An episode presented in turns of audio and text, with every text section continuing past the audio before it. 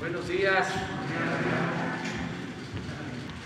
Bueno, como todos los martes, vamos a informar sobre la situación de la salud.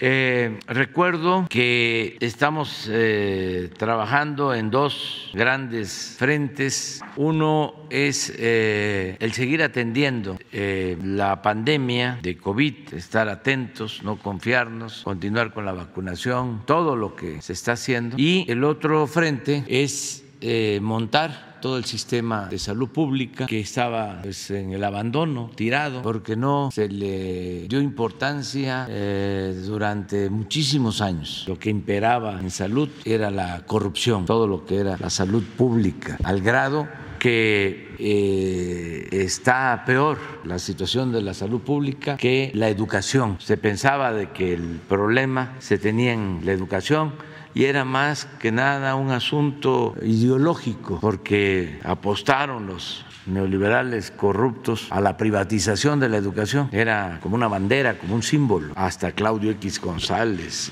todo un grupo se dedicó a eso. Y hubo mucha campaña mediática. En cambio, en el asunto de la salud no se tomó como bandera. Eh, sin embargo, eh, se permitió el abandono por completo del sistema de salud pública. Se dedicó el gobierno federal a transferir fondos con el llamado seguro popular, que ni era seguro ni era popular, y era dinero que no se usaba para médicos ni para medicinas ni para tener las instalaciones de salud que se requerían. Si acaso se usaba el dinero para iniciar construcciones porque de esa manera justificaban la corrupción, construcciones que dejaban en el abandono. Llegaron al extremo de inaugurar hospitales sin equipos, la fachada y eh, negocios en la compraventa de medicamentos y en todo. Agreguen que esto no pasó en educación, afortunadamente, que nos quedamos sin médicos. Durante todo el periodo neoliberal no se prepararon médicos y tenemos un déficit de médicos generales y de médicos especialistas. Y ahora tenemos las plazas, las vacantes, pero no hay médicos, no hay especialistas. Un daño terrible, tremendo a la salud pública. Entonces estamos levantando un sistema de salud pública, vamos avanzando y el propósito es que el año próximo ya tengamos un sistema sistema de salud pública de primera eh, en todo el país. Estamos eh, consiguiendo los médicos, eh, rehabilitando centros de salud, hospitales, equipando los hospitales, abasteciendo centros de salud, hospitales con medicamentos, en fin, que se garantice el derecho constitucional a la salud a todo el pueblo. Y algo que aunque parezca increíble, les molesta mucho a los conservadores. Todo el sistema de salud pública va a ser, ya empezó a ser gratuito. Atención médica y medicamentos, estudios, todo gratuito para la población que no tiene, no cuenta con seguridad social. Pues eso les molesta, aunque parezca increíble. Fue muchísimo el daño que causó el sistema neoliberal o neoporfirista, individualista, materialista, corrupto, de injusticias y de privilegios. Entonces, en eso estamos y vamos a informarles todos los martes de cómo se va levantando el sistema de salud, cómo vamos, qué problemas enfrentamos, cómo los vamos eh, resolviendo. Y ahora pues el doctor Alcocer les va a informar, va a dar una introducción y luego Zoe que está a cargo de este plan de mejorar el sistema de salud pública con el eh, sistema de IMSS Bienestar, que es el que estamos utilizando de modelo para eh, federalizar todo el sistema de salud pública. Adelante. Con su permiso, señor presidente, saludo a todas y todos ustedes, como siempre, con afecto. Como ya señaló el, presidente, hoy en el pulso de la salud les vamos a presentar los dos temas, los dos eh, señalamientos. El maestro Soel Robledo eh, les comunicará los avances del Plan de Salud para el Bienestar con el seguimiento eh, del reclutamiento y la contratación de médicos especialistas. Pero también nos hablará sobre los avances en Nayarit, en Tlaxcala, Colima, Sonora. Se han instalado mesas de trabajo y firma de convenios también en Baja California Sur, Sinaloa, Campeche y en Guerrero. Pero también, eh, como es de su conocimiento, el presidente Juárez murió a consecuencia de un infarto al miocardio. Como remembranza de ello, hoy les informamos que ya contamos con 150 unidades de salud en el primer nivel de atención con personal capacitado para el diagnóstico y manejo inicial del infarto al corazón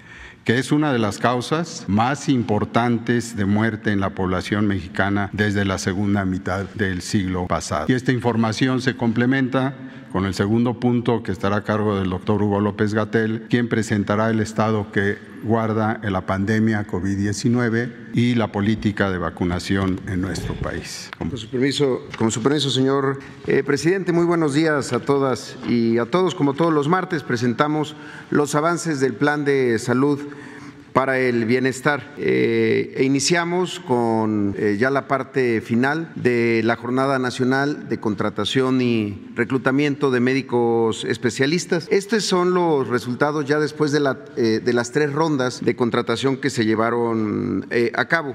Como lo hemos mencionado, se salieron a ofertar más de 14 mil plazas. Hubo 4 mil 494 médicos que no solamente acudieron a la plataforma, se registraron, pero que además fueron a las citas, eh, acudieron a las, a las mesas de recepción de, de documentos y fueron acreditados y que cumplieron con todas las fases.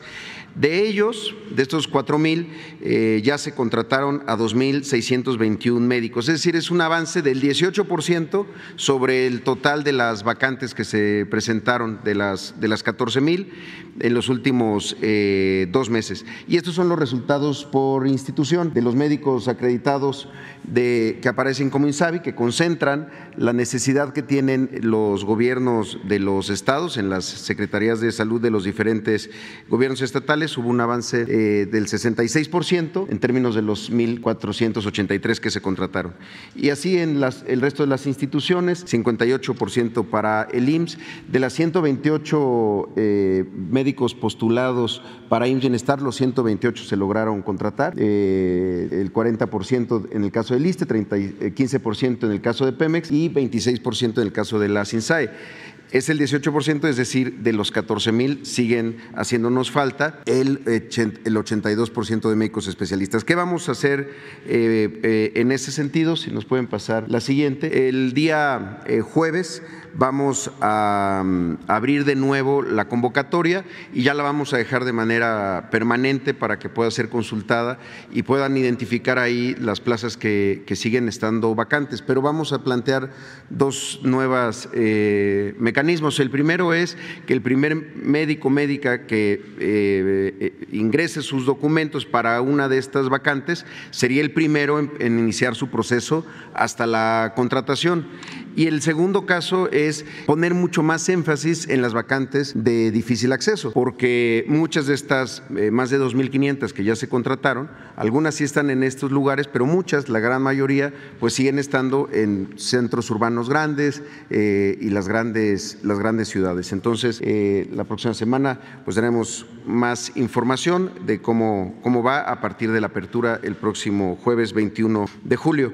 Sobre los temas de avance en cuatro estados. Empezamos con Nayarit, donde ya se están operando el 100% de las unidades de primer y segundo nivel. En personal hay un 66% de cobertura de médicos especialistas, es decir, contamos con 413 de 620.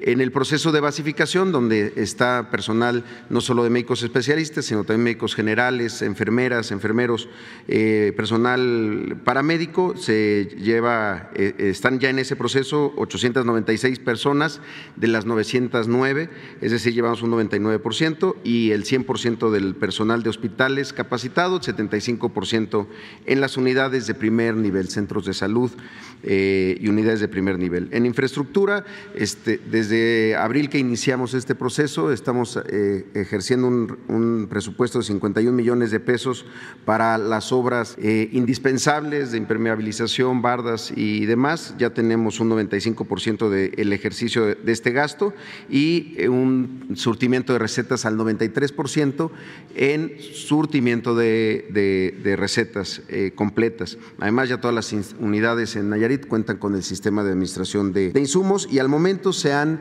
habilitado, reparado 1.942 equipos. Había equipos que estaban funcionales, pero si no tenían los consumibles o no tenían alguno de los elementos para echarlos a andar, pues no, no daban servicio.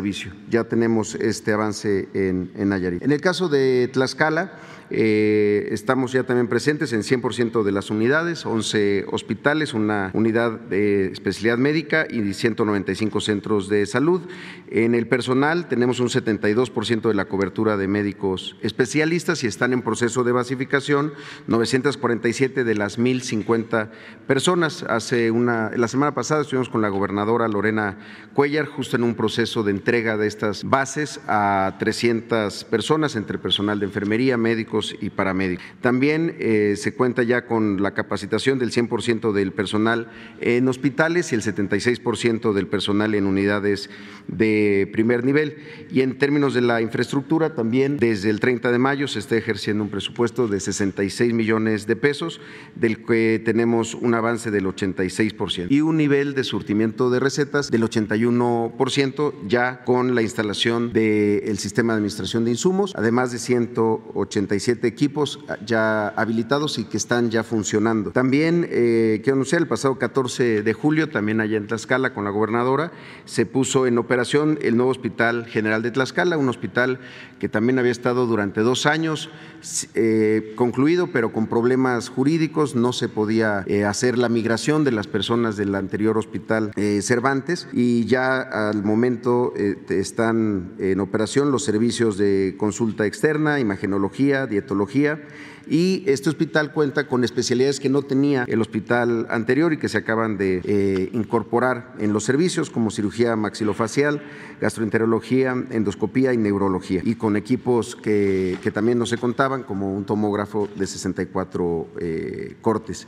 Eh, la siguiente, por favor. En el caso de Colima tenemos también presencia ya en los cinco hospitales, además del 40% de los 131 centros de salud eh, del primer nivel. Eh, esta semana concluimos ya la presencia del, programa en todos el, primer nivel de atención. En personal de especialistas estamos con una cobertura del 79% y del proceso de basificación llevamos 541 personas de 559 ya basificadas y con el 100% del personal capacitado en hospitales y el 85% en centros de salud en el primer nivel. Y en cuanto a infraestructura, desde el 28 de mayo se han invertido 50 millones de pesos en estas tareas de dignificación de las, de las unidades, eh, con lo que ya estamos al 99% del avance de esta, de esta meta. Hace dos semanas estamos al 90%. Y con un eh, eh, indicador del 87% en el surtimiento de recetas completas, ya también con los hospitales con, que cuentan con el sistema de administración de, de insumos, además de 94 equipos que han sido ya puestos en, en funcionamiento. Y en el caso de Sonora, desde el pasado 29 de junio, eh, que se encuentran allá 11 equipos multidisciplinarios del programa Bienestar, eh, están ya eh, presentes en los 15 hospitales del estado de Sonora, en donde están realizando tareas de capacitación, identificación del personal directivo para, la implementación del programa. Para agosto tenemos programado comenzar en las dos unidades de especialidad médica y la unidad de cirugía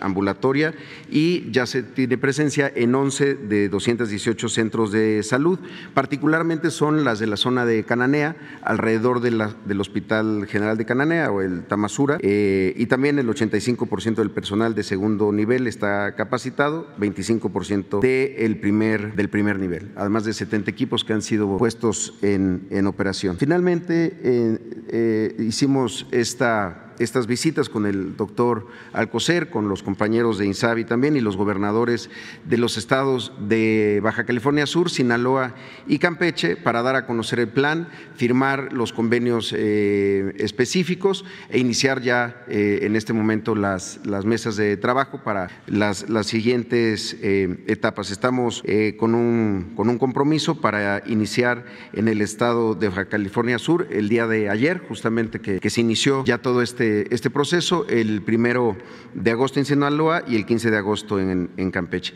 Y también queremos anunciar que se incorporó también un estado más que no estaba en esta lista inicial, que es el estado de Guerrero.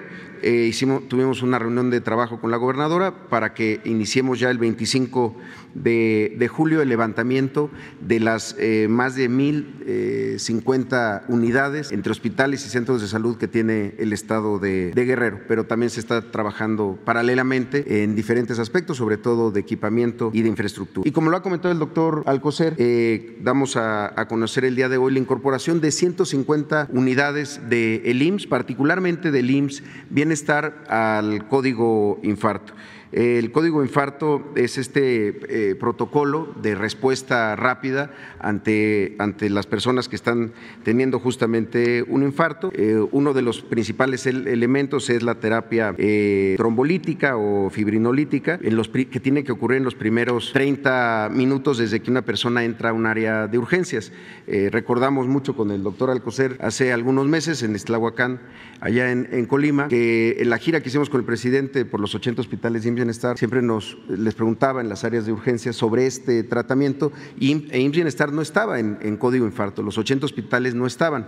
Ahora están esos 80 hospitales con estos medicamentos, con la capacitación del personal, con los equipos, sobre todo eh, en los carros rojos que estén completos, eh, electrocardiógrafos y la referencia hacia las salas de hemodinamia y hacia otros puntos de referencia para, para poder salvar la vida de estas eh, personas. Además de los, ciento, de los 80 hospitales de bienestar, más, eh, los, eh, más 15 hospitales de Nayarit, 10 de, de, Tlaxcala y 5 de Colima, que ya son parte de bienestar, se incorporaron unidades del, régimen ordinario del Seguro Social que no estaban incorporados, 32 hospitales y 11 unidades de medicina eh, familiar. Entonces, con esto, pues eh, podemos dar la atención que merece la población con independencia de su derecho a biencia y hacerlo, como lo ha dicho siempre el presidente, de manera rápida y sobre todo gratuita, eh, que nadie tenga que pagar por esto. Eh, finalmente, solo un comentario,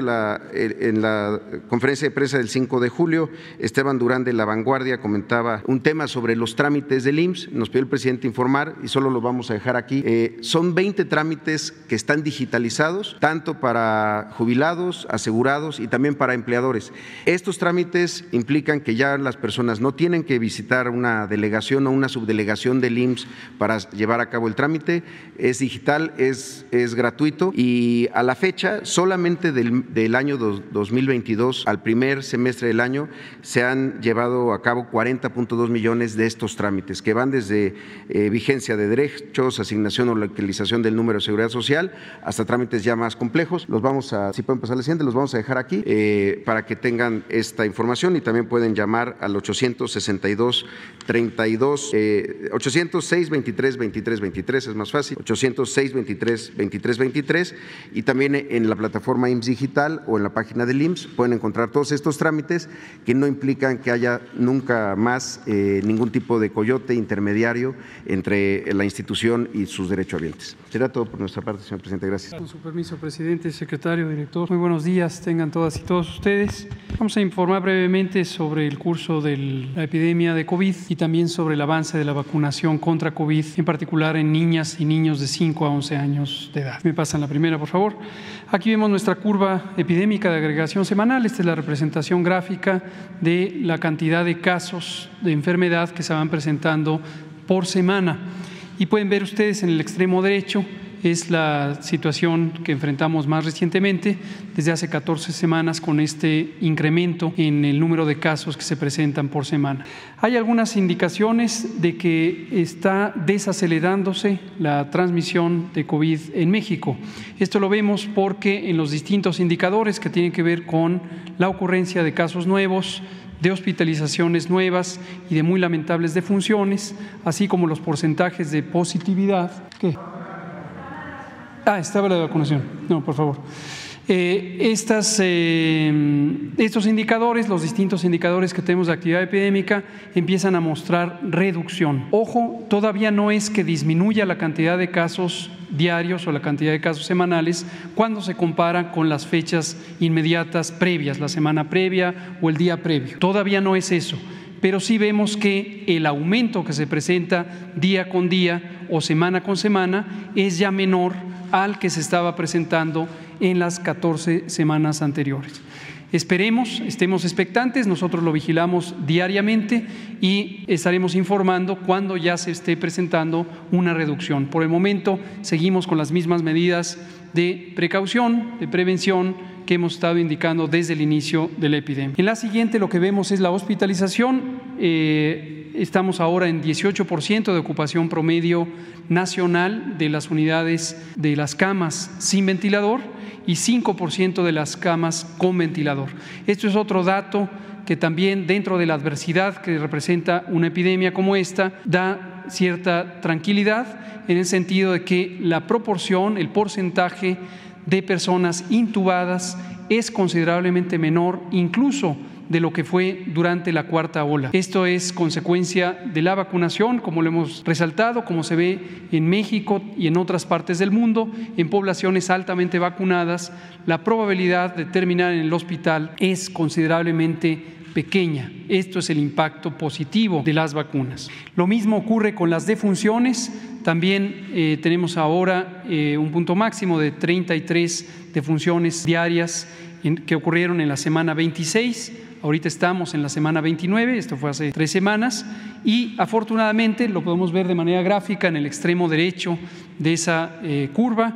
Es apenas perceptible la cantidad de defunciones que se presentan por semana comparado con lo que tuvimos en los momentos más intensos de la epidemia, donde en la segunda ola llegamos a tener cerca de 1.900 defunciones por día. Y hoy estamos teniendo estas 33 en promedio. Cada una de ellas siempre lamentable, esto no está no hay ninguna duda al respecto, cada una es una vida perdida, pero obviamente cuando lo vemos en la magnitud de la epidemia es, eh, insisto, esperanzador y además es un mensaje clave para la población, vacunarse disminuye la probabilidad de morir. Esto lo podemos ver con los distintos análisis especiales que vamos realizando y aquí les muestro otra viñeta de ello. Ya habíamos dicho que 70%, es decir, 7 de cada 10 personas que en su momento perdieron la vida por COVID durante esta quinta ola, son personas que no se habían vacunado. Lo podemos ver del lado izquierdo, personas sin vacunar, 70%, 7 de cada 10.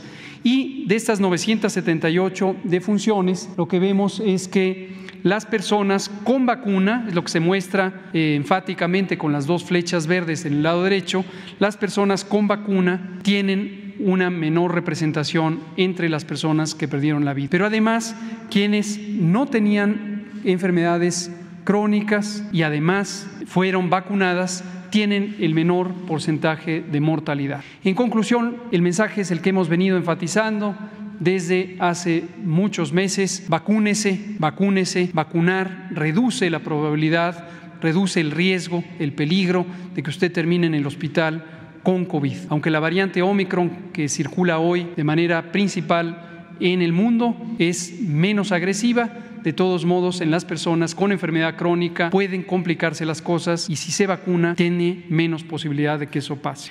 Lo vemos también con la edad en la siguiente imagen. Aquí agrupamos tres categorías de edad. Menores de edad, es decir, hasta los 17 años, personas adultas de los 17 a los 59 y personas adultas mayores de 60 y más años de edad. Son las 978 defunciones que se presentaron hasta el momento durante esta quinta ola y podemos ver que la mayoría siguen ocurriendo en personas adultas mayores, pero que además el vacunarse reduce la posibilidad de que ocurra este desenlace fatal. Vamos a ver la vacunación, precisamente cómo ha avanzado. Aquí tenemos los distintos conjuntos, ya habíamos dicho en el extremo izquierdo, este 77% corresponde a las personas que en toda la población de 5 años en adelante se han vacunado, es el conjunto de la población elegible para ser vacunada en México en este momento, 91% de las personas de 18 años en adelante, 60 de las personas de 12 a 17 años y el conjunto más reciente, 20%, son quienes están más activos en este momento vacunándose, niñas, niños de 5 a 11 años de edad. Lo último, el calendario de vacunación. Esta semana recibiremos otro millón de dosis, un millón eh, dos mil dosis el próximo miércoles 20 de julio, es decir, mañana y seguiremos recibiendo vacunas, tantas como sea necesario para cubrir a la población que nos hemos planteado cubrir, que de momento es de cinco años en adelante. Si no se ha vacunado, vacúnese, todavía es tiempo. Ustedes dos, sobre el tema, la compañera, eh, cuatro, cinco, seis.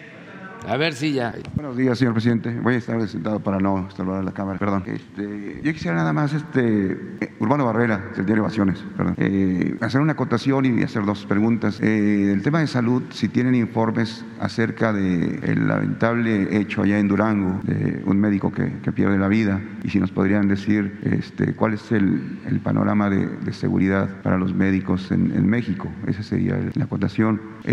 no sé si planteo la primera pregunta o, o con permiso, señor presidente. Sí, en efecto, ayer fue comentado esto al inicio del festejo, de la conmemoración de la muerte de nuestro expresidente eh, más, más importante, relevante que hemos tenido. Ahí señalé que es un, un evento triste, un evento que no debe repetirse, una situación lamentable como todos los fallecimientos y más en condiciones de violencia y para lo que pregunta de un integrante joven que son los internos, los pasantes, son los jóvenes que tienen que terminar su aprendizaje precisamente con prácticas, con presencia social en las diferentes instancias, no solo son centros de salud, sino son también hospitales que tienen esa posibilidad de recibirlos.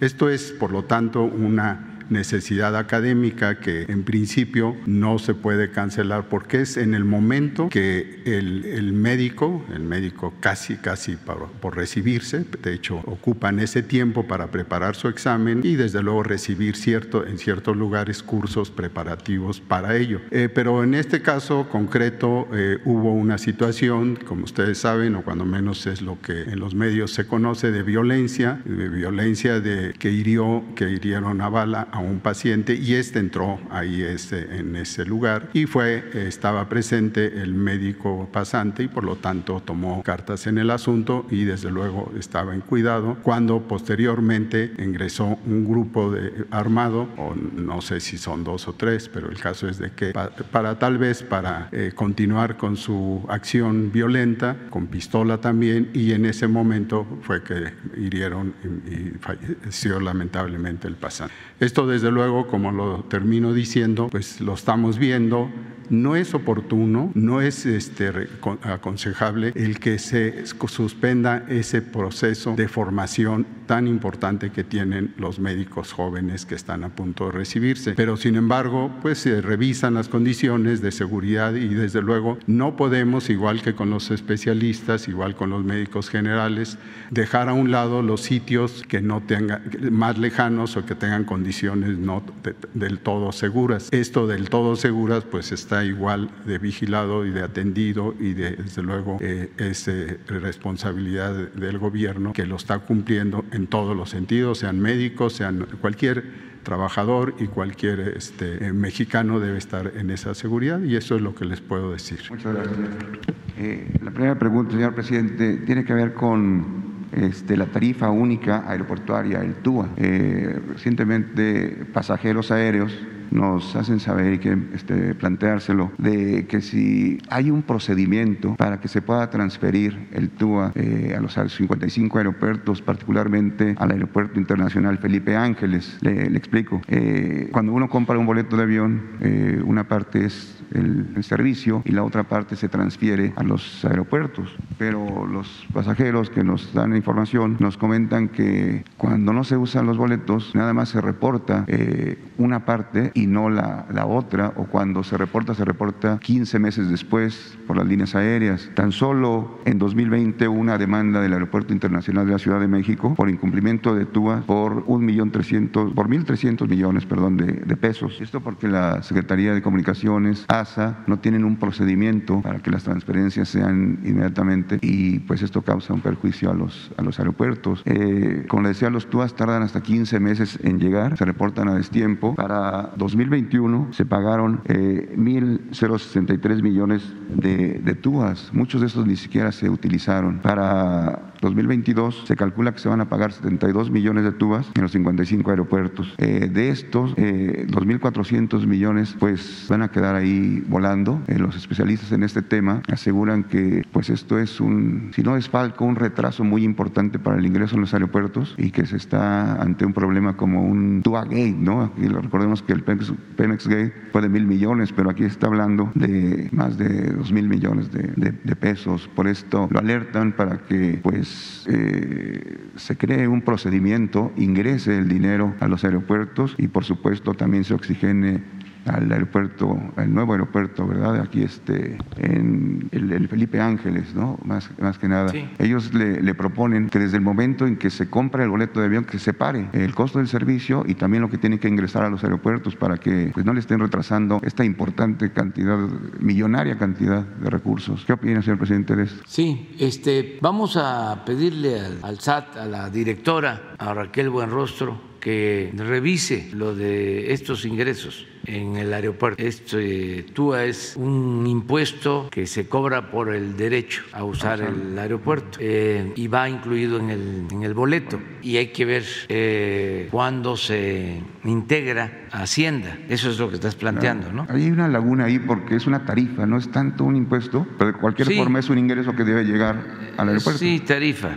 Sí, este, entonces vamos a pedir que lo analice, que lo vea. Muchas gracias por la información Ahí- para ver si no están este, eh, especulando con este recurso Es- es que esté tardando más tiempo Exacto. en devolverse, que esté, como se dice en la mafia financiera, sudando Sudando, jineteando. el dinero, sí. Claro. Y la otra pregunta, señor presidente, este, el pasado 27 de mayo concluyó la novena ronda del acuerdo de integración productiva entre México y Ecuador. Estas negociaciones se hacen para introducción de alimentos, particularmente del mar, ¿no? productos pesqueros. Pero esto ya puso a temblar a los productores de camarón de 14 entidades del país tanto del Pacífico como del Golfo de México. Eh, ellos producen el sector este, mexicano algo así como 256.975 toneladas al año. Eh, tienen más de 74.000 embarcaciones menores, eh, 1.900 1.099 barcos de mayor dimensión, eh, pero ya están muy preocupados, ¿no? Tan solo en Sonora, en Sinaloa, en parte de la, eh, del Pacífico Alto, eh, son más de 600.000 los trabajadores que están en este sector y ya están muy preocupados por el posible contrabando de camarón ecuatoriano. Eh, ellos le preguntan que si habrá una supervisión especial para que una vez que se abra eh, este comercio puedan tener ellos las garantías de que el sector no va a ser golpeado y consecuentemente pues miles de pescadores mexicanos pues se vean afectados. Eh, básicamente es eso, este, que Sí. si hay garantías para que no, no sea dañado el, el sector Bueno, pesquero. para eh, información general, eh, se está eh, suscribiendo un convenio, un tratado comercial con Ecuador. Sin embargo, eh, no se ha llegado a ningún acuerdo en lo que corresponde a camarón y a eh, plátano. Todavía no hay acuerdo. Llevamos muy buena relación con el presidente Lazo. Él eh, ha solicitado que se abra el mercado en estos dos productos. Sin embargo, nosotros estamos escuchando, atendiendo lo que plantean en Sinaloa y lo que plantean en Chiapas y en Tabasco relacionados relacionado con el camarón y con el plátano. Entonces está pendiente eh, ese acuerdo. No hay eh, un compromiso, lo está viendo la Secretaría de Economía. Eh, estamos nosotros eh, proponiendo llegar a acuerdos en otros productos, pero en estos estamos cuidando a los pescadores y a los productores. ¿Habría la posibilidad de subsidiar en Ecuador los este, pescadores, los productores tienen un alto subsidio? Son de ¿Qué? Los, un, un, alto, muy importante subsidio eh, y son de los principales en el mundo. Sí. Por eso tienen miedo a que se vaya a invadir el mercado mexicano. México sí. contempla apoyar aún más a los pescadores, señor presidente. Sí, estamos apoyándolos y una forma de apoyarlos es esa, eh, el que se proteja el mercado. Okay. Eh, y queremos eh, mantener buenas relaciones con el gobierno de Ecuador y es una persona muy mm, decente el presidente de Ecuador, el presidente Lazo, a pesar de que es de origen banquero, llega a gobernar Ecuador y está haciendo las cosas bien, no eh, ha sido fácil para él, sobre todo enfrentar protestas y violencia en los penales, en las cárceles, muchos eh, muertos enfrentamientos en cárceles, pero él es un agente, eh, repito, decente, con el que llevamos muy buena relación, sin embargo, tenemos que cuidar eh, a los sectores productivos del país. No se puede apostar a una apertura indiscriminada y sin límites como era antes. Tenemos que proteger ciertos sectores que son fundamentales, estratégicos, como lo hacen en todo el mundo, todos los países. Entonces, ese es el, el, caso, pero sí llevamos muy buena relación y voy a pedir un informe de cómo va la negociación del tratado con Ecuador. Seguimos, te toca a ti. Gracias, muy buenos días a todas y a todos. Liliana Noble de Pulso Saludable. Eh, señor presidente, quisiera saber si me puede ayudar a entender un poquito este tema de la deficiencia de médicas, médicas y principalmente de los especialistas. Entiendo que en este primer eh, eh, grupo se está tratando de contratar a 14.323 médicos, de los cuales el 85% no respondieron a esta primer convocatoria, que serían 11.128. Yo quisiera saber ¿Cómo van a resolver este tema de las faltantes, estos 11.128? Si lo van a hacer a través de esta nueva convocatoria y los que falten serían sumatorios a los médicos cubanos que eh, van a llegar, ¿cómo va ese tema? Y los que sigan faltando, ¿de dónde van a echar mano los médicos? Eh, ¿Estarían pensando, señor presidente, en traer médicos de otras naciones, los eh, eh, europeos? Entiendo, algunos médicos en el Reino Unido, en Inglaterra particularmente, estarían muy interesados en venir a trabajar al país. ¿Qué, qué se sabe al respecto? Esa sería mi primera pregunta, presidente. Mire, eh, este déficit de médicos es eh, el reflejo o la prueba más eh, clara, fehaciente el fracaso del modelo neoliberal en México y en el mundo. Imagínense que no hay médico en los países, no hay especialistas, sobre todo por las políticas que impusieron de limitar la posibilidad de que estudiaran los que querían ingresar a las escuelas de medicina, el rechazo masivo de jóvenes. En nuestro país nosotros llegamos a calcular que se rechazaban 300 mil jóvenes al año. Entonces tenemos este grave problema. Deberían de rendir cuentas los que sostuvieron esta política y también los que guardaron silencio, porque como imperaba la corrupción, se beneficiaban pues eh, los de la élite, empresarios, comunicadores, médicos, incluso universitarios, rectores, servidores públicos, quienes fueron secretarios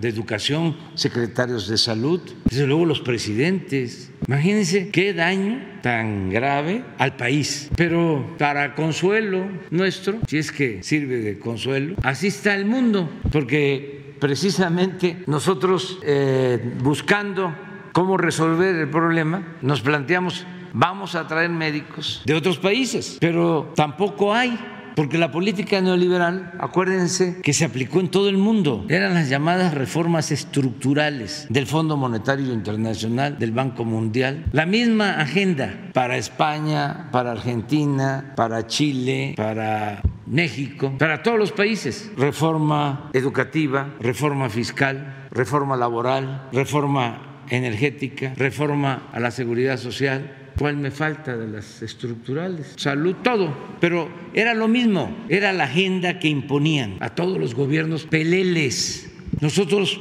en México no nos guiamos durante 30 años por un programa de desarrollo propio, sino nos impusieron la política económica, la agenda. Pero repito, era de aplicación universal. Entonces ahora estamos viendo dónde conseguimos médicos. Y no les gusta a los conservadores, pero hay una realidad de América Latina e incluso si se eh, analiza y se compara lo que sucede en otros países del mundo, el país que más médicos tiene es Cuba. Pero esto les molesta mucho a los conservadores. Una vez eh, hablando con un amigo que estimo mucho, pero conservador, anti-revolución cubana, dedicado a la agricultura, me estaba hablando de todo el avance tecnológico en la agricultura y salió el tema de la papaya. Y le dije este pues lo que fue un gran invento fue la variedad de papaya maradol porque antes la papaya no resistía la cáscara era muy delgada y se creó esta variedad con una cáscara más gruesa que es la que se consume más. Y le digo, ¿y fue un cubano el que inventó la variedad? ¿Cómo me vas a decir eso? Si esos este, no tienen para nada. Le digo, no, fue un cubano. Y le puso Maradol, creo que porque tiene dos niñas, o tenía dos hijas, o tiene dos hijas, una María y otra Dolores, o algo así. No, le digo, pues habla este, con tus especialistas, porque él se dedica también a eso. Y habló y sí, se la tuvo que, que tragar. Pero es lo mismo de los médicos. Ellos eh, cuidaron la formación de los médicos, le dieron eh, prioridad. Ahora que estábamos hablando de la posibilidad de traer médicos cubanos, que además llevamos muy buena relación con el gobierno de Cuba y nos han ayudado y van a enviar médicos, pero necesitamos muchos médicos porque es bastante el déficit. A mí me gustaría que aquí eh, Soel les explicara cuántos especialistas necesitamos o estimamos que requerimos para el país y con cuántos contamos. Bueno, eh, hablamos de traer médicos de otros países, pero también recibí la información, no sé si sea cierta, que eh, en Brasil, a pesar de que se trata de un gobierno con una postura política distinta, han llegado a un contrato con médicos cubanos y no hay en el mundo. Por eso eh, el modelo neoliberal es un rotundo fracaso, no solo en México, en el mundo. Esto que estamos padeciendo ahora, la crisis económica, sí se precipitó con la pandemia y se precipitó con la guerra, pero ya eh, estaba eh, a punto de estallar la crisis mundial porque el modelo no funciona o funciona para una élite, pero no para los pueblos. No es posible que haya 800 millones de seres humanos que viven con un dólar diario. Es una monstruosa desigualdad económica, social y ahí se están exhibiendo las enormes riquezas y eh, las extravagancias de los multimillonarios en el mundo. Son los temas en la publicidad que ya se le ocurrió a un multimillonario que va a comprar la Coca-Cola porque quiere ponerle cocaína. Genial. Y esas son las notas. En un mundo muy desigual, ni Naciones Unidas, ningún organismo internacional preocupado por la monstruosa desigualdad que existe en el país. Entonces, me gustaría que explicaras, eh, eh, cuántos eh, médicos especialistas este, estiman que vamos a necesitar para tener cubierto todo el sistema de salud pública para población abierta para los que no tienen seguridad social. Sí, muchas gracias, señor presidente. Justo lo que acaba de comentar el presidente López Obrador habla de esta enorme desigualdad que hay en la atención médica, sobre todo en términos de médicos especialistas. De estos 14.500 médicos que son las vacantes de todas las instituciones, de todas las especialidades en todos los, turnos. De las 14 mil, 8 mil 800 son, ahí siempre aparecen como INSABI, pero son las que se agregan de los gobiernos de los estados. Es decir, ¿dónde hacen más falta? En los sistemas de salud que están eh, diseñados para la población que no tiene seguridad social, quienes se atienden en eh, los servicios de salud de atención médica de los gobiernos estatales. Ese es principal, este, el principal problema. De, de esos 8.800 fueron contratados 1.400, es decir, el, la brecha sigue siendo muy, muy grande. En ese sentido, eh, ¿cómo se está buscando cubrir? Desde luego, contratando más, es decir, con estos procesos que además no se abrían. Todos estos procesos los llevaban a cabo cada institución, eh, digamos que año con año, en diferentes modalidades y de, y de diferentes formas. Nunca se ponían a disposición para que un médico que estuviera interesado pudiera optar e iniciar así su trámite. En segundo lugar, algo muy importante y además creo que va a ser uno de los elementos que pueden transformar las cosas es eh, los médicos que se están formando en este momento, que además creció muchísimo la formación de médicos especialistas. Si antes en todas las instituciones de todo el país se formaban eh, alrededor de, de 10 mil médicos al año que ingresaban y dependiendo su la especialidad iban saliendo en cuatro años, en cinco años, eh, ahora se forman el doble.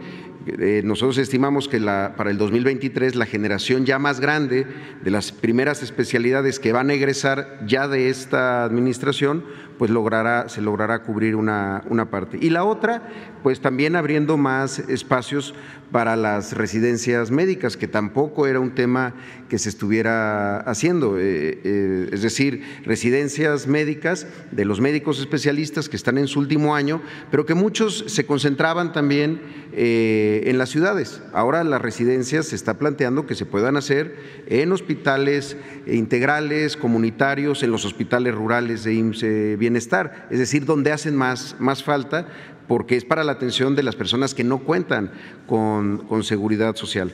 Pero de esos 8 mil eh, que todavía eh, hacen falta, bueno, ya ahora 6.500 para las, los sistemas estatales de salud, se piensa ir cubriendo con, estas formas, además, pues también con los médicos eh, de otras nacionalidades.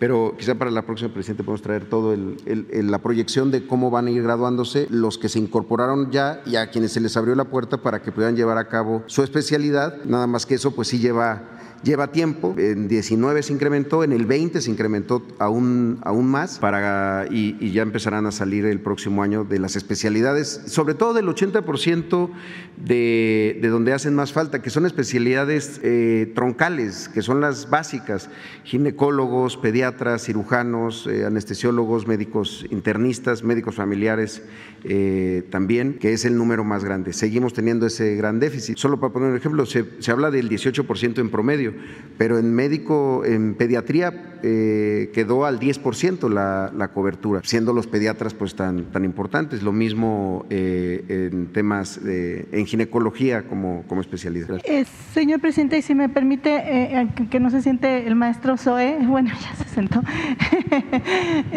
quisiera saber de estos 50, en otra pregunta, de estos 150 unidades de trombólisis, esta hora dorada que ustedes los expertos le, le llaman, esta terapia de reperfusión, eh, ¿ustedes tienen prospectado cuántas eh, mexicanas y mexicanos van a salvarles la vida? Porque desde el inicio de hace varios años ya de Código Infarto, se comenzó a, dar cuenta el, sector salud justamente de estas necesidades de terapia de trombólisis y los cardiólogos fueron los primeros en levantar la mano y decir que eh, en efecto el Código Infarto era muy bueno, pero las necesidades eran muy grandes y, y, y, si se compara con ser una de las primeras causas ahora superada por la COVID-19, pero la primera causa de muerte entre las y los mexicanos y creo que en el resto del mundo. ¿Cuántas entonces, cuántas eh, prospectan ustedes, cuántas personas se les estará salvando la vida en esta primera hora dorada que los expertos le llaman? Sí, el, el cálculo que se tiene desde 2015 a la fecha con, con código infarto y sobre todo para esta primera hora, que, tiene muchas veces que ver con organizar a los propios, al propio personal, a los equipos para saber cómo debe de ser la, atención inmediata. Ahora, solo, solo quisiera así este, aclarar, en el año pasado hubo más fallecimientos por infarto al miocardio que por COVID. Sigue siendo este, una de las principales causas de, de defunción. Y el cálculo es que eh, con esta primera atención para estabilizar al paciente con la trombolisis y después dirigirlo a, una unidad de más complejidad, ya sea del IMSS o, del, o de todo el sector eh, salud. También eso es uno de los elementos que estamos buscando, que se integre todo, todo el sector y eh, también estamos trabajando en eso. Se calcula que es el 60% de, de, los casos que pueden eh, tener una, un pronóstico mejor y que pueden salvar la vida. Sin embargo, pues eso también tiene que ver con cómo se hace el diagnóstico y con contar con los equipos y la capacitación en el, en el personal. Pero sí, de, del 2015 a la fecha, esos son los, los, los datos que, que, se, con los que se cuenta, que se, si se atiende de manera oportuna, no, no todos son este, candidatos a, hacer, este, a tener esta, esta intervención. Por eso hablo que de los que ingresan, el, el 60% que son eh, candidatos a poder eh, recibir recibir esta tromolisis y después ser dirigidos hacia una sala de hemodinamia, eh, se calcula que está eh, arriba del 60% la, las posibilidades de salvamento. Y maestro Sobe, finalmente, e, este código 100 que, involucra las enfermedades mentales y los temas de adicciones, ¿cómo se está implementando? ¿Cómo lo están trabajando en las, en las unidades de IMSS Bienestar? Gracias. El, código, ¿qué perdón? Es que... El código 100, que habla del tema de las enfermedades mentales y de las eh, adicciones, ¿cómo se está implementando en las unidades de IMSS Bienestar? En el IMSS Bienestar, desde que nació como IMSS Coplamar, tiene un componente que también se empezó a dejar de lado y hasta a menospreciar, que es el involucramiento de las comunidades, la acción comunitaria, como se le, como se le llama, es decir, generar esta corresponsabilidad entre las propias poblaciones y las instituciones en el cuidado de la salud. Y esto incorpora el tema de, salud mental. Todas las eh, unidades de primer nivel de IMSS Bienestar, las más de 3.500 unidades eh, eh, médicas rurales y los hospitales ahora, cuentan con este programa que es CARA y el cara eh, muchas veces puede pensarse que toda la salud mental es psiquiátrica, pero hay muchos elementos de salud mental que desde cara se pueden empezar a identificar cuestiones que van desde violencia eh, familiar, abandono del estudio, violencia en el, noviazgo, eh, también decisiones sobre salud eh, sexual, salud reproductiva, activación física, alimentación. Y, que muchas veces, porque se atienden con psicólogos, ahí se pueden hacer algunas detecciones que después tienen que acompañarse en algunos casos ya de, cuestiones ya más, eh, de, más alto eh, complejidad, eh, digamos. Pero ahora ya en estos hospitales, ahora que fuimos a Tlaxcala al hospital, que es un hospital extraordinario, pero tiene ya también este espacio en donde los adolescentes, sobre todo, que en, en, quienes se está recayendo gran parte también de, los problemas de salud mental, pueden acudir, pueden hablar entre pares, pueden expresar muchas de sus preocupaciones angustias, ansiedades, y ahí los, el, personal de, psicología empezar a hacer eh, detecciones. Pero está muy enfocado en eso, en el primer nivel de, atención. Gracias. es muy interesante eh, la atención a infartos, eh, lo que se está haciendo, porque es una enfermedad que causa eh, muchas muertes. son muertes silenciosas, pero eh, es la principal causa de mortalidad en el país. Eh, en la época más difícil del COVID, desde luego que no, pero es muy probable que este año sea de nuevo la principal causa y es la desatención completa, porque quien padece de un infarto en una comunidad, en un pueblo, no tiene cómo ser atendido puede ser eh, salvado si se tienen estos equipos que se están eh, instalando y se está formando personal para ese propósito. Eh, es pues un primer auxilio para que en una ambulancia puedan llegar a un hospital donde exista un cardiólogo, un intervencionista y se le salve la vida. es muy importante lo que se está estableciendo. En el sistema este de IMSS bienestar. También eh, habló de cara es un sistema de atención, sobre todo a jóvenes, que hay en estos hospitales, el IMSS Bienestar, si mal no recuerdo, atienden con psicólogos, con psicólogas, eh, atienden eh, violencia. Eh, trabajan en educación sexual, eh, lo de las drogas lo tratan y lo de la alimentación, no a los productos chatarras, porque también todas estas enfermedades, los infartos, todo, aunque son hereditarios, muchos pueden evitarse si son buenas las prácticas de alimentación, si se hace el deporte, si hay medicina preventiva, educación para la salud. Entonces lo que se está haciendo es empezar de abajo hacia arriba, no solo tener muy buenos hospitales, sino evitar que la gente se enferme con mucha educación para la salud, medicina preventiva. Es un plan que se está llevando, muy interesante. ¿Quién sigue? No, pero los que siguen. Cuando se da la palabra ya, yo ya no me voy a acordar de quién.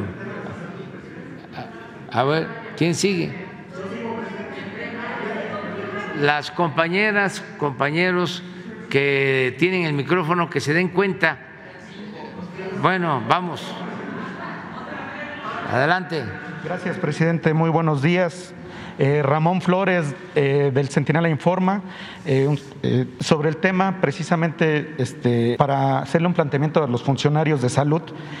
presidente, a los jubilados del IMSS le adeudan 38 días por año y conceptos que les retuvo el en otros sexenios. Este recurso ya lo otorgó la Cámara de Diputados a través del ramo 19, distribuidos en los diferentes cuadros del presupuesto de egresos de la Federación a partir del 2015 por la cantidad de 1.295 millones 347 mil 596 pesos. Incluso los jubilados del IMSS quieren negociar con usted, presidente, y con Zoé Robledo, el director, para que les otorguen sus recursos que están en la Cámara de Diputados. El único que puede liberar esos recursos es usted, señor presidente. El director Zoé los puede recibir para que se les haga justicia social a los jubilados del IMSS, presidente. Seguramente es el tema que ya se ha tratado. ¿Por qué no lo explicas? Ya les hemos eh, informado pero son jubilados trabajadores del IMSS, ¿eh? o sea, no, no de, de, otro este, tema. Sí, a ver, por favor. Sí, muchas gracias.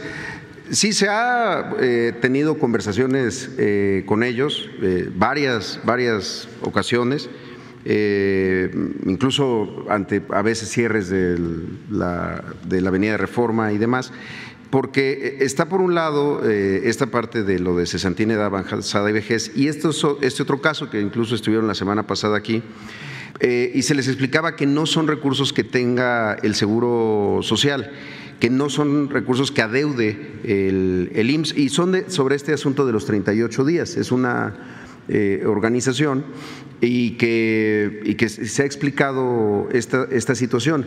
Eh, entiendo que efectivamente han llevado la solicitud también a la Cámara de, Diputados eh, y nosotros estamos atentos a lo que se disponga en el presupuesto de egresos. Sin embargo, sí son recursos no solamente que no, no están en el Seguro Social, no, no, es que existan en las cuentas del Seguro Social, sino que se tiene que eh, resolver, ya sea desde este, esta situación en la Cámara de Diputados o este, también quienes han optado por ir por una vía jurisdiccional.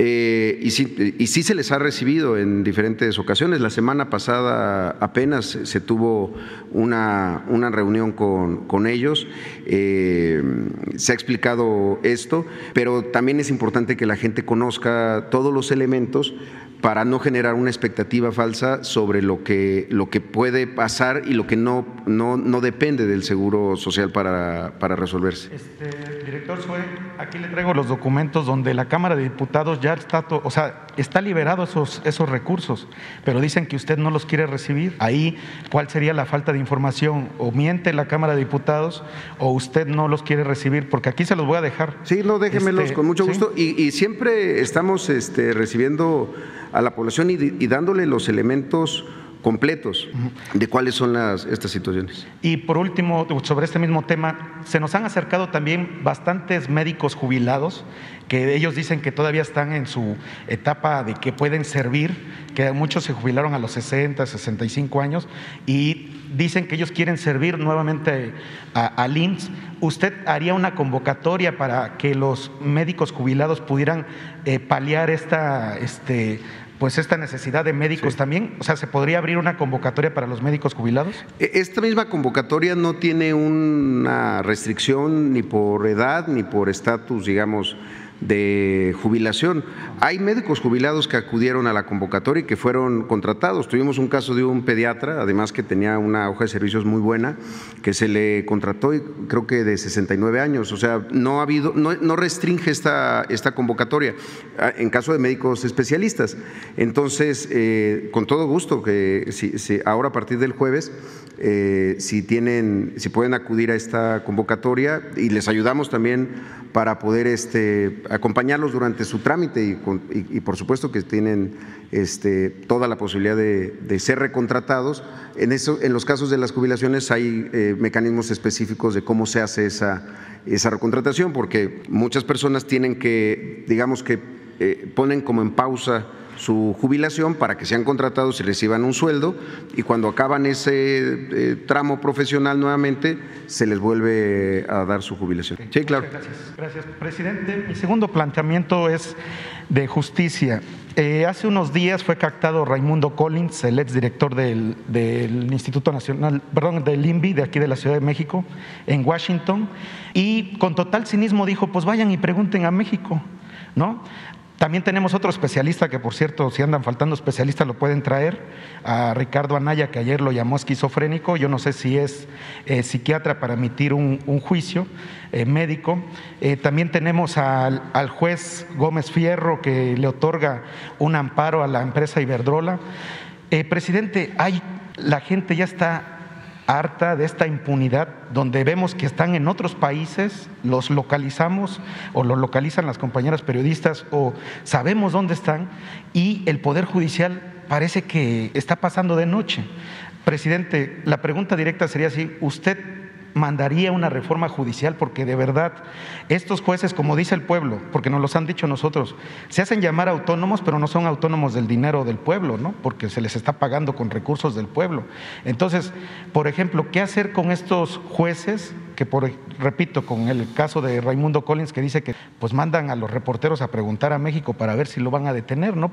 y con total cinismo se anda paseando allá en Washington. O sea, ¿qué pasa con estos personajes y qué pasa con el Poder Judicial, presidente? Sabemos que hay una separación de poderes, pero usted mandaría una reforma judicial para que estos casos también dejen de, verse con total cinismo por parte de estos que robaron a México? No, pero mire, eh, yo siento que em, servidores públicos del Ejecutivo, del Legislativo, del Judicial, eh, no gozan o no deben de eh, gozar de impunidad. si hay delitos o se demuestra de que hay corrupción en un juez, para eso es el Consejo de la Judicatura y se puede presentar una denuncia. Este juez al que mencionó, sí, eh, nosotros lo estamos eh, investigando sobre el caso de Iberdrola. Estamos revisando cómo fue que eh, concede un amparo para que Iberdrola no pague una multa de 10 mil millones de pesos, porque este, no fue un proceso consideramos eh, cuidado y presumimos, no quiero adelantar, de que hubo falsificación de documentos. Entonces, si terminamos de descubrir de que se falsificaron documentos o que se usaron documentos extemporáneos, vamos a proceder legalmente. Y eso es lo que tenemos que hacer en todos los casos. Cero impunidad. Y no porque es un juez o es un magistrado o es un ministro o es el presidente, no se va a poder denunciar si se está afectando el interés general o se está haciendo o cometiendo una injusticia. Entonces, todos tenemos que participar en limpiar, en purificar la vida pública y tenemos que seguir este, avanzando en este propósito. Yo eh, soy más partidario de que la reforma del Poder Judicial surja al interior del Poder Judicial a que sea con una iniciativa para cambiar la constitución y eh, reformar de esa manera el Poder Judicial. Lo está haciendo el presidente de la Suprema Corte. Nada más que eh, fueron muchos años de dominio de la corrupción. Imperó durante mucho tiempo la corrupción, décadas. Bueno, hasta se le aplaudía a los corruptos. Robaban y ni siquiera perdían su respetabilidad y se veía como algo normal en las élites todavía. Hay esa mentalidad de cómo hacemos negocios, léase tranzas al amparo del poder público, cómo conseguimos un contrato, cómo vendemos medicina, tres, cuatro, cinco, diez veces más de su valor real. Así estaba todo podrido. Ahora nos toca esto que estamos haciendo con la salud pública tiene que ver con los que no tienen seguridad social. Pero imagínense lo que tenemos que hacer, que ya se inició porque la pandemia nos impidió avanzar desde el principio. En el ISTE, el ISTE lo dejaron como un cascarón. Imagínense que está una clínica del ISTE, pero eh, para hacer los análisis existen contratos, están subrogados todos los servicios, los bancos de sangre, todo privatizado. Y detrás quienes fueron funcionarios del ISTE, finísimas personas, mafias. Entonces, se están venciendo los contratos y vamos, es como nacionalizar de nuevo, eh, regresar a lo público, lo que ya habían entregado a particulares, a políticos corruptos por influyentismo. Y los servicios de pena avergüenzan. Y esto llevó también a que mucho personal, no todos afortunadamente, se deshumanizaran, porque si están viendo el atraco, el desorden, el robo de directivos, de líderes sindicales, pues ellos también. Entonces tienen una paciente que ya deben de atender porque necesita eh, dar a luz. No, todavía no, todavía no. Váyase, y luego regresa. A esos extremos. Y eh, de repente sale un doctor, una doctora sensible. No, hay que atenderla ya, urge. Y nace la criatura de milagro. ¿Cómo este, hay gente, estos conservadores, que defienden eso? Porque según ellos estaba mejor antes. Entonces, por eso necesitamos todos seguir adelante. Y vamos a enfrentar muchos obstáculos. Y alguien hablaba del tren Maya, es decir, ya que lo tocan el tema, pues ya se decidió que es un asunto de seguridad nacional y que no por eh, los intereses de un grupo de corruptos y de pseudoambientalistas. Vamos a detener una obra que es en beneficio del pueblo y que además ya el tiempo que se llevaba parada nos estaba significando un alto costo al presupuesto, que es dinero del pueblo, nada más por intereses políticos de estos conservadores corruptos. No, son obras públicas y no podemos aceptar que los intereses de grupos, de facciones, se sitúen por encima del interés general. Eso correspondía a la época del neoliberalismo o neoporfirismo. Ahora es el interés del pueblo, lo más importante de todo, el interés general. Entonces vamos a seguir y vamos a cumplir para entregar el tren eh, Maya en diciembre del año próximo. Sí, pero se optó también por otro procedimiento. Ya, no a tribunales, ya se eh, estableció el mecanismo legal. Porque queríamos esperar a que el juez resolviera, pero volvemos a lo mismo. ¿Dónde está la justicia rápida y expedita? Una cantidad este, considerable. Todavía no hemos hecho este, bien las cuentas, pero ya no podíamos. Hace como una semana, ya les informan, este, sobre todo, este, eh, no puedo hablar más porque no vayan a utilizar. Los Claudios González, ¿cómo se llama este abogado, hombre? Cosío. Además, este, eh, mucha filtración de información, eh, sabían de que se iba a tomar un acuerdo la vez anterior y media hora antes este, presentan los recursos de amparo. estamos trabajando en cuatro tramos, pero en este, en el quinto, media hora antes de que se hiciera valer el acuerdo, interpusieron. O sea, es una conspiración. Sí, claro. Ah, lo estamos haciendo, nada más que lleva tiempo, pues eran todos, son muchos. O sea, este, claro, y en los tres poderes, yo siempre hablo, y no es minimizar, al contrario, siempre hablo de que son como 20, 25 millones de personas en el país que tienen un pensamiento conservador, que son nuestros adversarios, no nuestros enemigos, porque no tenemos enemigos ni queremos tenerlos. Pero es muchísima gente. Entonces, imaginan cuántos leen a Lore de Mola o a todos los opinadores, cuántos este, seguían por lo que dice el Reforma, ahora el Universal, siempre, ¿no? El Universal, pero antes el Universal era más gobernista, este, pero ahora se volvió opositor por otras razón, pero en general todos los, los medios y eh, de todas formas se va avanzando porque es más la gente, mucho más la gente que apoya. Esta conferencia nos ayuda mucho porque la ven muchísimos. Nuestros adversarios, ayer hablé de Calderón y, este, y creo que a la hora ya estaba respondiendo. O sea, están pendientes este, todos.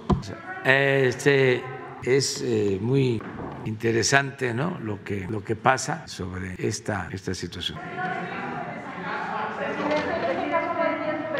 A ver. ¿No hay riesgo de que los jueces los puedan acusar de desacato por reiniciar las obras del tramo 5? No. No, porque hay un procedimiento legal establecido. La suspensión está vigente. Sí, pero este, se decidió sobre algunas autoridades y ahora se utilizó otro procedimiento, el que la obra se considera de seguridad nacional.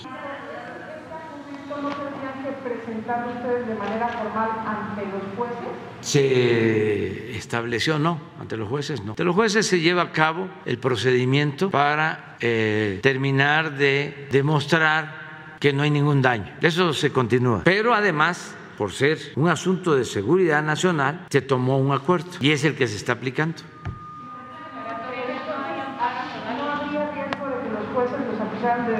¿No? No, porque tenemos este, facultad para hacerlo. Desde hace una semana aproximadamente. Y se va avanzando.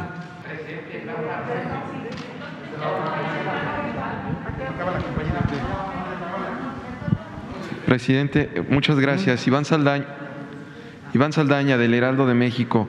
Eh, el día de mañana se cumplen 90 días de que se publicó la reforma en- en- a la ley minera. Eh, entonces, lo que, lo que dice la ley, el artículo transitorio, es que ustedes deben de establecer, emitir las bases para la reforma, perdón, para la empresa eh, que va a manejar el tema del litio.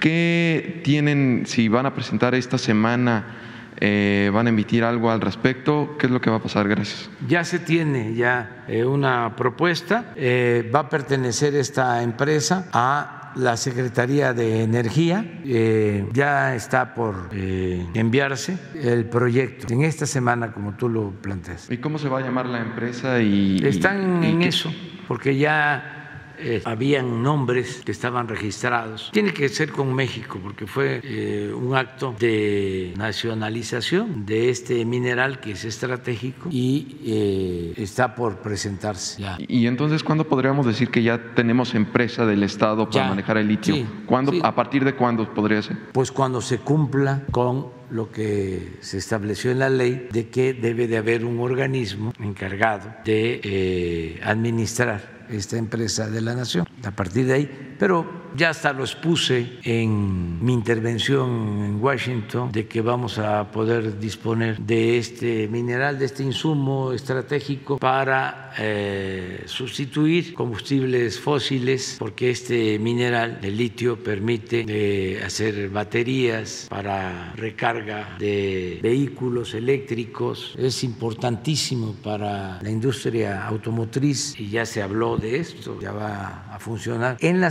Secretaría de Energía porque corresponde a Energía y además eh, esta Secretaría eh, tiene personal especializado y había quedado ya esta Secretaría solo con carácter eh, normativo. La verdad que esta Secretaría la usaron para vender bienes. Era una Secretaría para rematar y vender el petróleo, la electricidad. Acuérdense que era la que convocaba a las rondas famosas para privatizar la industria petrolera, la industria eléctrica. Entonces quedó un personal especializado o hay una estructura que vamos a utilizar con este propósito. ¿Se tiene previsto uh, ganancias, eh, bueno, si ya estimaron las ganancias para el Estado con esta empresa de litio? No, presidente? todavía están los análisis. Eh, se tiene que definir qué se va a hacer con empresas que ya están trabajando en exploración de litio. Son pocas, afortunadamente, empresas particulares. Digo afortunadamente porque si hubiesen entregado más concesiones para litio, pues seguramente hubiesen entregado todo Sonora, como lo hicieron con las concesiones mineras en general que entregaron 120 millones de hectáreas del territorio nacional, el 60% del territorio de México lo concesionaron. Entonces, en el caso del litio específico, son como cuatro o seis empresas y además se va a, re, a, a revisar si las concesiones hablan de litio, porque si no son concesiones otorgadas para la explotación del litio no eh, se pueden eh, reconocer. Las que sí fueron otorgadas con ese propósito se reconocen. En un segundo y último tema, presidente, eh, Morena tiene, el partido Morena tiene eh, una propuesta de modificación de sus documentos básicos que obligaría a los presidenciables eh, de, del partido a comprometerse con su proyecto, el de la cuarta transformación.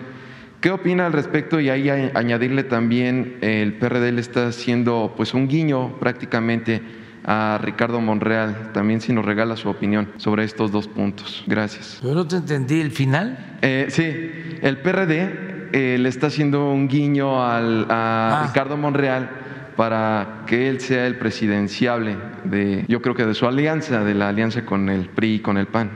Pues eso lo van a resolver en su momento los partidos, los dirigentes de los partidos. Lo que está muy claro es que la gente va a decidir hacia adelante, independientemente de quién sean eh, candidatos, mujeres u hombres. ¿Qué es lo que se va a decidir hacia adelante? ¿Quieres que continúe la transformación o no? ¿Es transformación o retroceso? Así está, porque los del bloque conservador no quieren la transformación o quieren la transformación. No, ¿verdad? no quieren. Votaron en la Cámara de Diputados para que no se convirtiera en derecho la pensión a los adultos mayores. No, no, esos no, no quieren eso. En la Cámara de Diputados votaron a favor de Iberdrola y no de la Comisión Federal de Electricidad. No quieren la austeridad republicana, no quieren combatir la corrupción, no quieren la transformación. Pero la gente es la que va a decidir y hasta ahora a pesar de que se enojan mucho, se obnubilan, insultan, la gente está apoyando, porque el pueblo es mucha pieza y ya eh, no les funciona a las élites corruptas la manipulación, ya no es como antes. Eso los trae a nuestros adversarios conservadores de mal humor, porque antes, como decía Lucas Alamán, nosotros manejamos la opinión general, nosotros manejamos con nuestros periódicos, decía Lucas Alamán, la opinión pública, le decía a Santana, después de que Santana se había ido al exilio, luego de que en buena medida por su culpa nos habían arrebatado más de la mitad de nuestro territorio y lo volvieron a traer los conservadores. Y Lucas Alamán, que era el asesor,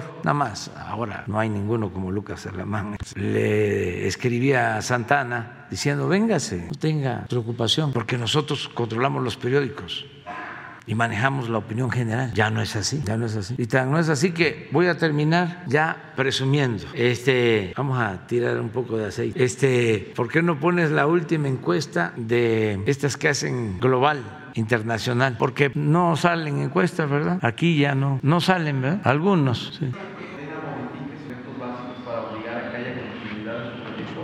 No, es un asunto del pueblo. La gente no va a querer eh, regresar a la corrupción. El pueblo no es masoquista. La gente va a querer que continúe la transformación, que se profundice. Ya Calderón ayer lo decía, insultando a los empresarios. Decía, ustedes fueron cobardes. Casi, casi les eh, externaba que no habían hecho nada para detenernos, que no habían hecho fraude, como lo hicieron cuando lo impusieron a él. Y hay una frase que es excepcional, inmejorable. Dice, ustedes son los responsables de lo que está pasando y de lo que va a venir.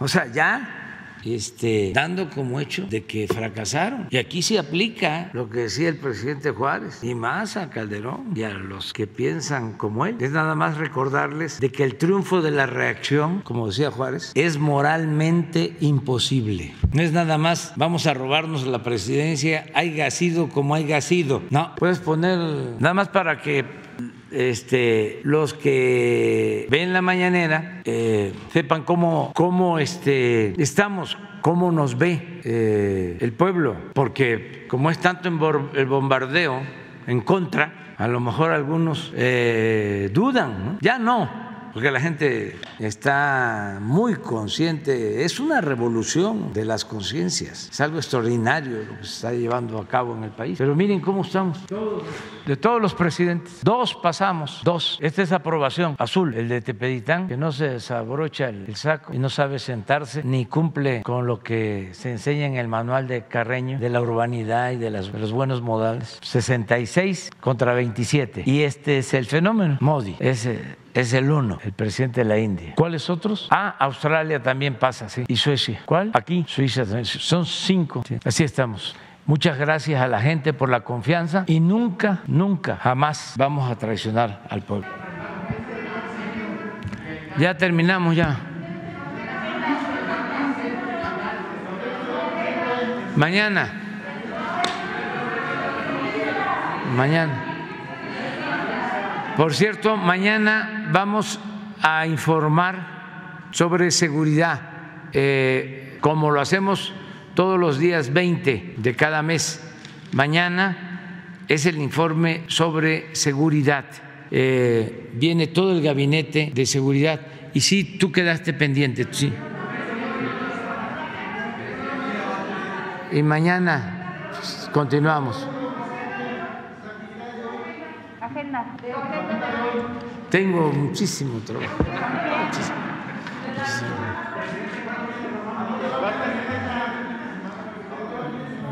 Va, va a estar este Román Meyer este, para mostrar todo el programa de desarrollo y va a estar Ariana Montiel y todos los que tienen que ver con los programas sociales en esta semana, que habíamos quedado en esas dos. Hay una tercera, Infonavit y Fobiste, que nos los pidieron también.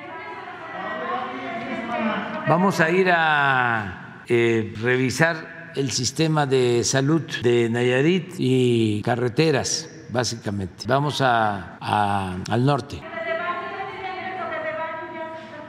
¿Sobre qué? Ah, mañana eh, ya se informó ayer, ayer, y eh, mañana se va a informar, pero más a, detalle el jueves, eh, Ricardo Mejía, porque los jueves eh, se habla de, se informa sobre el castigo a responsables de, de, delitos, pero mañana también se va a dar un informe, es miércoles, y el jueves. Ya se informó ayer este, se hizo una conferencia de prensa, se informó en Nuevo León y va de nuevo a informarles a ustedes eh, Ricardo Mejía. Mande. El viernes también. Este, ya dije, mañana y pasado, pasado.